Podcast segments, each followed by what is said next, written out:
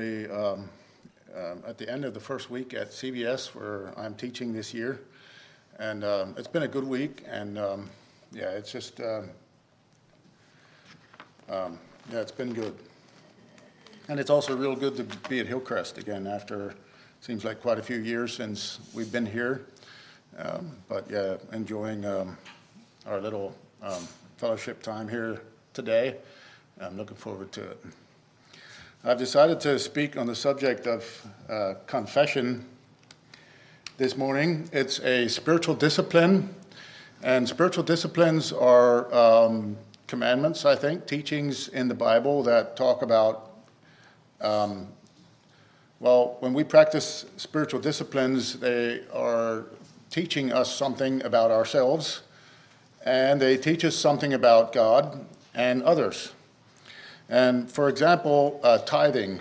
Uh, the reason I think we tithe, the reason that the Bible instructs or teaches us to give 10% is that it is an instruction to us that all of it belongs to God. And when we do that, when we give generously and we act upon that teaching, it teaches us something about ourselves and, and about others, and it teaches us something about God. What confession is, is just like that. So I've decided to uh, spin through this uh, topic here this morning on the subject of confession. It's a something that we do that teaches us something about ourselves and about God and about others. Some examples of confession in the Bible are Ezra and Nehemiah. Uh, the priests would daily go into the temple and confess the sins of, of the people. That's in the Old Testament.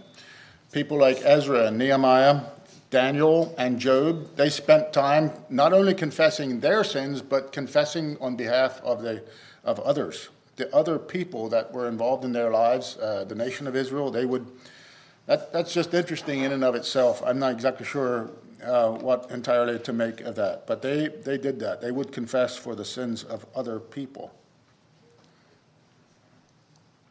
We'll be looking at a few stories here, and especially I'd like to uh, finish by looking at Psalm 32, which is an outstanding psalm. We already read several verses from there this morning. I thought that was pretty neat. Throughout the New Testament, the teaching and practice of confession is noticeable. Um, the practice of confessing is talked about in Mark chapter 1, in Matthew chapter 3, in Acts chapter 19, there's illustrations of confession. The familiar one in 1 John 1 9 that says that if we confess our sins, He, God, is faithful to forgive our sins and to cleanse us. James 5, verse 16 is a very interesting one in the sense that it seems to connect confession with not only spiritual but also physical healing. I find that very interesting and very instructive. I don't feel like I know very much about that other than that that's the context in which James 5 is given. So there's, yeah, so I want to circle back uh, the end of this sermon here and, and look at Psalm 32. When I was a teenager, um, I was probably wired sort of like maybe others of you are or uh, were. Um, when I was an early teenager, I remember confessing things to my dad um, often uh, relatively often. I think there was a time where I would regularly confess things to him, such as oversleeping, and I would confess things that when I was said something a little mean to my sister or brother or something like that. I would uh, confess if I was, in, you know, did something unkind in some form. And I remember one time talking to my dad. Um, I think it was kind of in that. I'm pretty sure it was in that same stage of my life and I confessed to my dad, I said, I am sorry for anything that I might have done that uh, was not right. And I, I believe there's, like I said, I believe there's people here that understand that um, and recognize the tenderness of my conscience at that stage of my life. And dad recognized that too. My dad, um, at that time, throughout that whole time, was very patient with me but I remember specifically when I made that confession, he uh, stopped me and gave me a little bit of teaching on the doctrine of confession. I don't remember specifically what he said, but I do remember um, coming away from that uh, understanding that Well, one of the things that I, I think I do remember him saying was that my standing with God was not depending, dependent on me repeating my mistakes or my feelings of shortcoming to him. That's dad. Um, and I, I, think that was in, something, or at least that I took home from that, or took away from that conversation. So, what does a healthy practice of confession look like? What is the, um, the practice of confession? How does it, um, yeah, what's the correct way of thinking? Here's how I think I thought as a child or as a, as a teenager. I, I think I had been taught that confession, uh, that forgiveness, let me say that correctly. I think I thought that forgiveness involves being contrite. I was correct in that. Having a heart that is not proud, that is bowed down to others and especially to God. I was correct in that. Somehow I took that further to understand that to mean, or that contrite heart to mean, that God would only forgive me if I demonstrated enough of remorse, or if I was sorry enough, or I chose the correct words. Um, then there would be forgiveness. Uh, I was incorrect in that. I think further at the time, I believed that God granted forgiveness in sort of equal measure or proportion to the amount of remorse that I showed for my shortcomings. And that, I was wrong in that. That's incorrect theology. I think it's a wrong understanding of confession. God's forgiveness is not dependent on that alone. God forgives because it is God's nature to forgive. That's who He is. That's what he does. That is one of the foundational things that we need to understand about God. And when we come to him in confession, his forgiveness is full and free. It's like a river that flows out of him. And God's forgiveness, as it's described in the Bible, is given freely and given fully, always. It's different than we are, right? And when you don't feel or sense God's forgiveness, it is not that God is withholding forgiveness from you.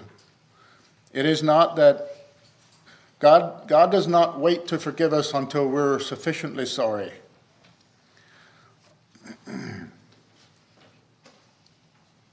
God forgives because He is good, He is compassionate, He is merciful, and it is, he is gracious.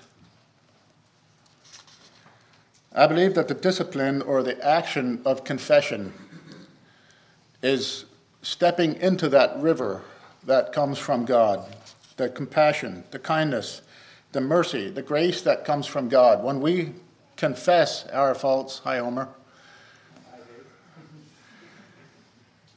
He forgives because that's his nature. That's who he is. That's how he that's how he does. And that's something that we can depend on. Confession, I think, means that we agree with God about anything in relation to us. God knows everything about us. And when we confess, what we're doing is agreeing with God, things that He already knows. We agree with His assessment of our actions. We name our sin to God and to others. And I think that this part of forgiveness is necessary, not because, not so much that God needs us to do it so that He becomes aware of it.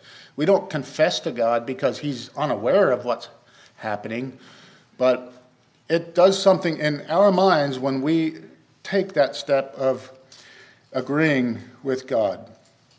Confession is not about convincing God to forgive me or being properly and thoroughly remorseful to the point where He grants forgiveness based on our shame that we express to Him or whatever. Uh, there are three primary themes for the practice of confession that I want to talk about here today, and we'll probably sort of spin through these. Um, yeah, rather quickly. There's a lot that could be said that I'm not going to take the time to talk about. I think one of the themes of the practice of confession is that it is for the purpose of our taking responsibility for our actions and our attitudes, our words. It, it means that I, I own it. it. It's something that uh, it becomes a sense of responsibility where I, uh, yeah, where I, I take that responsibility. Secondly, I think that confession is necessary in one sense to set us free from feelings of shame or unworthiness or tension that accumulates, especially not between us and God, but between others. And we know what it's like when we do something that we shouldn't do, we say something that's unkind. It can easily create a, a, um, a tension. And when we confess, when we speak into that situation, it, um, it helps to dumb down the tension of our foolish and hurtful choices. And I think most importantly, confession opens our lives to the healing that can come from God, that river that we can step into, where God's grace and His kindness starts to, to cover those areas of, and I should say, acknowledged areas of imperfection, struggle, and weakness just some practical ways that we can confess. I've entitled it The Seven A's of Confession, and I borrowed this from um, a place, I forget where I found this, but it's uh, not original with me. Seven A's of Confession. I think it's important, first of all, to address people involved. When we confess, sometimes we can stoop to the the part of confessing to people that were not involved. And there's nothing completely wrong with that. But I think for genuine confession to really be done well, it needs to be to the person or persons that are directly involved. And um, yeah, we should, we should not think that it is completely our choosing to decide who's involved and who isn't. I think our actions sometimes can have our words and actions can have some very far-flung effects, and it affects people even that hear about it, um, maybe even beyond the first person that we um, said or did something to. But we need to address those that are involved and um, uh, take responsibility in that way. The second one is apologize. I think there's a point in our confession where we need to express our sorrow Words like, I'm sorry, I was wrong, those are all important parts of owning um, our actions, brokenness, real, real, realizing that there was damage done, there was hurt brought into the situation. Apologize. And then I think it's very important and critical for us to admit what we did, to say what, what we, was done or what was spoken. That's especially true when it's possible. Uh, sometimes we may not be completely understanding of, of our actions or the, how it affected other people, but if we spoke words unkindly, generally we sort of have a feeling that we tend to know, especially if we're familiar or know well the other person well, we, we sort of know, right? We sort of know what we did and name that. Be thorough with that. I don't. I think general confessions often tend to have general healing uh, can, can, be, can associate itself with general confessions. I think, on the other hand, I think we should also um, be careful that we don't stoop to um, sort of a, a uh, sense of pleasure in airing our weaknesses, especially um, dirty laundry or something like that. Confession, I think, can be used in a way of spiritual aggression, and we need to be careful about this. I um, think especially uh, of things like jealousy or attitudes of bitterness. Um, we can use it to sort of make other people feel bad sometimes. It can be sort of a calculated assault. I think we need to be very concerned and careful about that. But when there's conflict and you know it and you know they know it, that's especially when you need to be concerned and confess your, your actions. The other person might be 95% wrong, but you take responsibility for your 5%.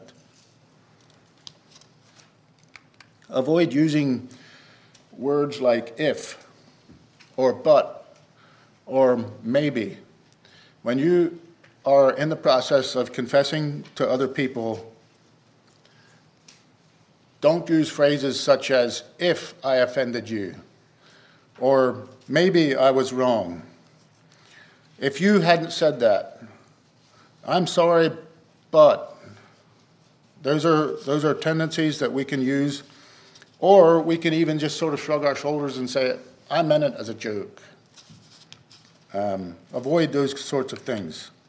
I think it's important for us in our confession to ask how we can help. Are there boundaries that you would like for me to observe moving forward? Are there things that you would like for me to do in addition to this conversation? Where do we go from here? I think it's important when we do that to then accept the consequences. Sometimes the other person may be hurt to the point where he or she feels that there's certain places or certain areas that we need to, um, yeah, there's certain healings or certain conversations that need to follow this conversation. Accept those con- consequences. Don't cover your sin, confess it. And then, seventh, and I think most important, change. Alter your behavior. You won't be perfect, but if you work on it, you'll get better. It's just like any other thing in sports or whatever. You work on it, you eventually start to catch on. And there's some illustrations in the Bible. The prodigal son. Um, very fascinating to see the process of confession in his life.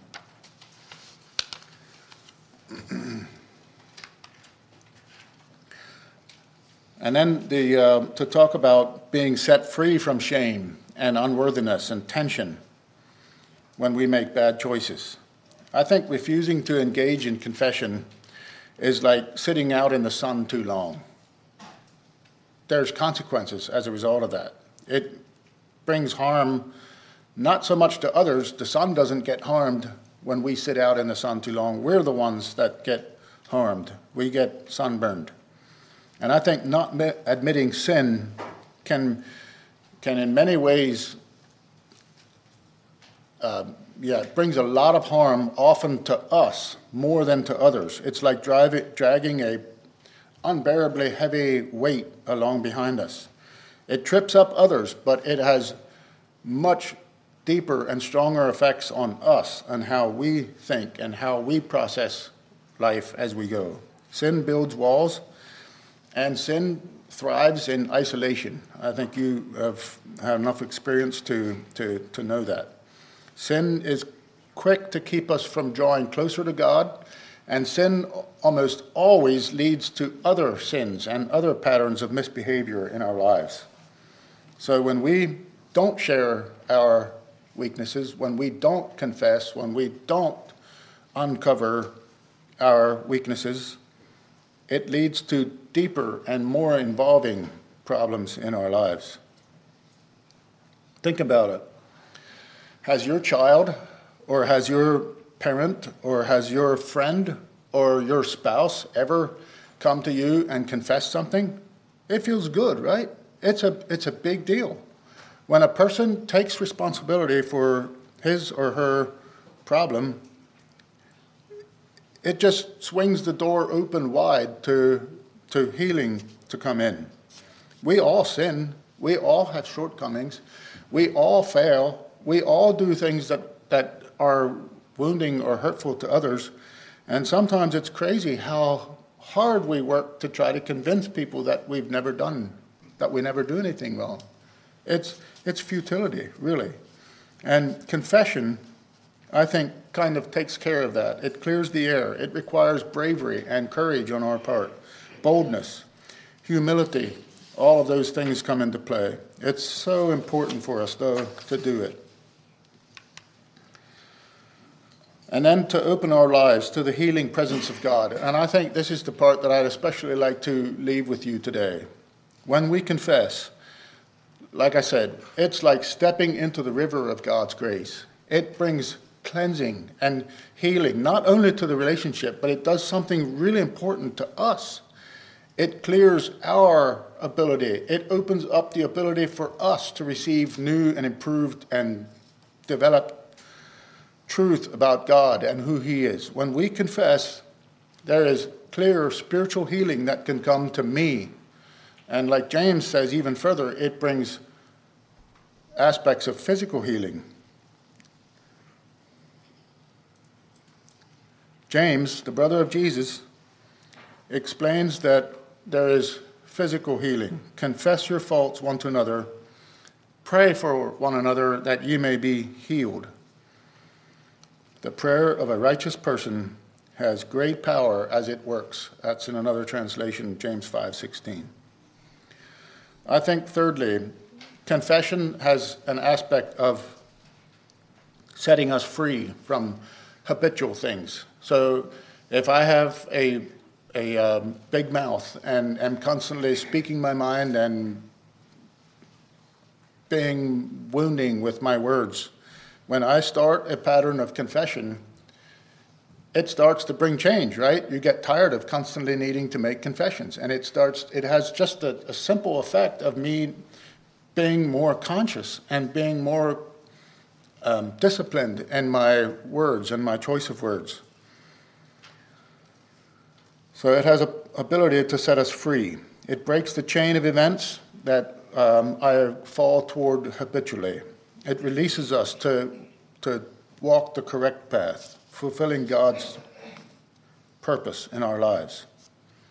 In Proverbs 28 13, a familiar proverb He that covereth his sins shall not prosper, but whoso confesseth and forsaketh them shall have mercy. I love that series of events there. Look at the verbs in there. He that covereth his sins shall not prosper. Whosoever confesseth. Words that are sort of similar. Covering, confessing. They're extreme opposites. Confesseth and forsaketh them. That's the person who receives mercy.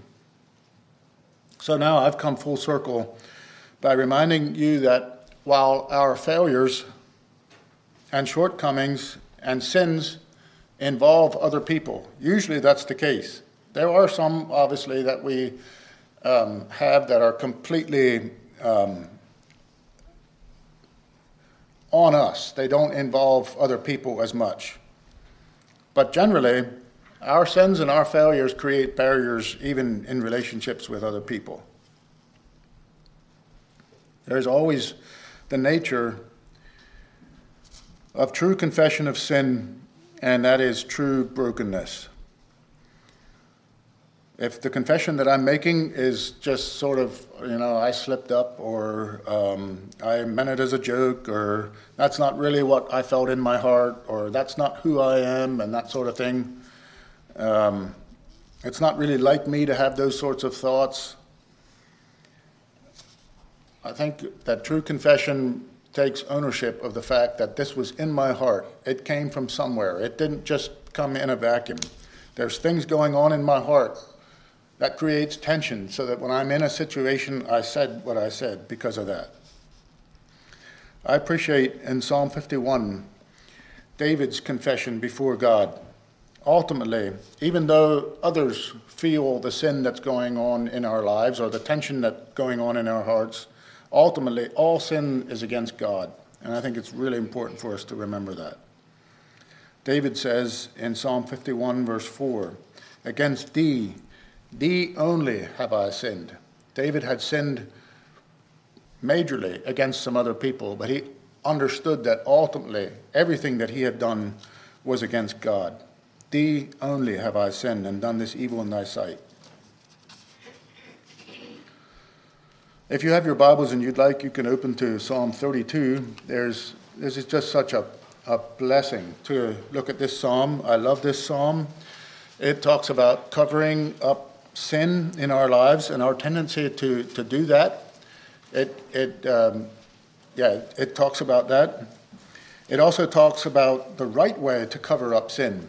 And I'd like for you to, to notice that.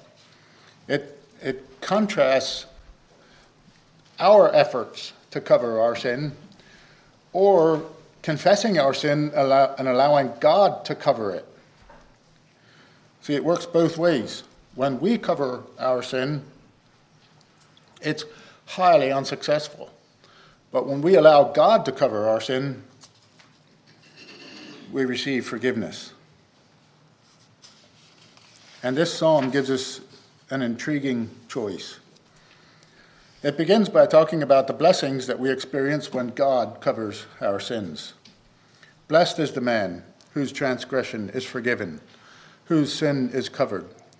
Blessed is the man unto whom the Lord imputeth not iniquity, in whose spirit there is no guile. And guile is just another word for deceit. When we cover, there's a deception that starts to set in, and it never is isolated, like I said before. It, it involves that deceit, that level of deceit at work in our lives starts to affect a bunch of different areas in our lives, and often areas that we that are unrelated become affected by this level of deceit that sets in.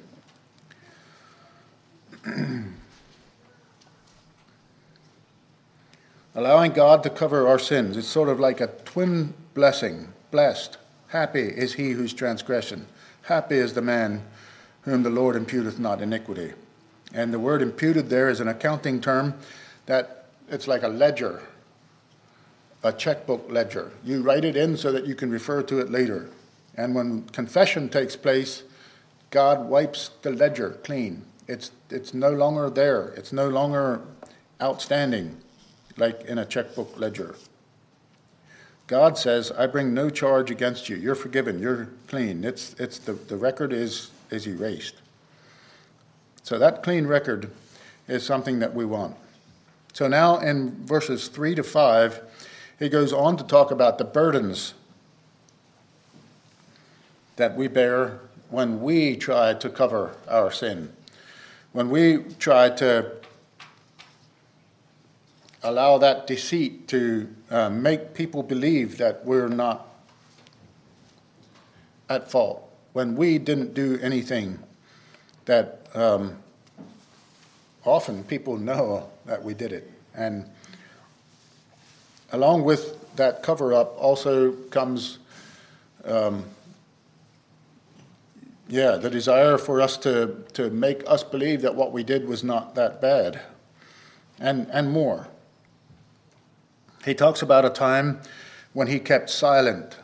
Notice verse 3 when I kept silence, when we just shut up, we choose not to allow um, our words, or we, we, it, it's tied in with this deceit that we try to do. We're trying to cover it up.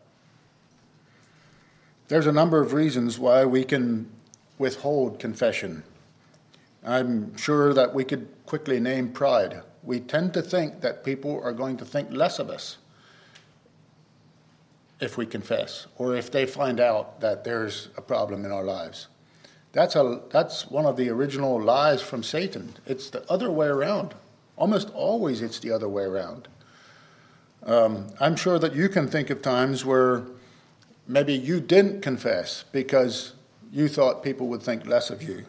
Or maybe I've had it experienced from other people to you. When somebody confesses, when you confess, it allows other people to enter into your life, and there's always, almost always a good feeling that comes with that.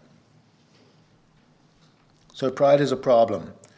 We withhold confession sometimes, I think, out of a sense of despair that we feel in our lives we're down on ourselves because of what we've done or what we've said. And so we withhold confession because we are nursing that feeling of despair. And that has a real crippling effect on us. And it's almost never isolated, it affects other areas of our lives as well.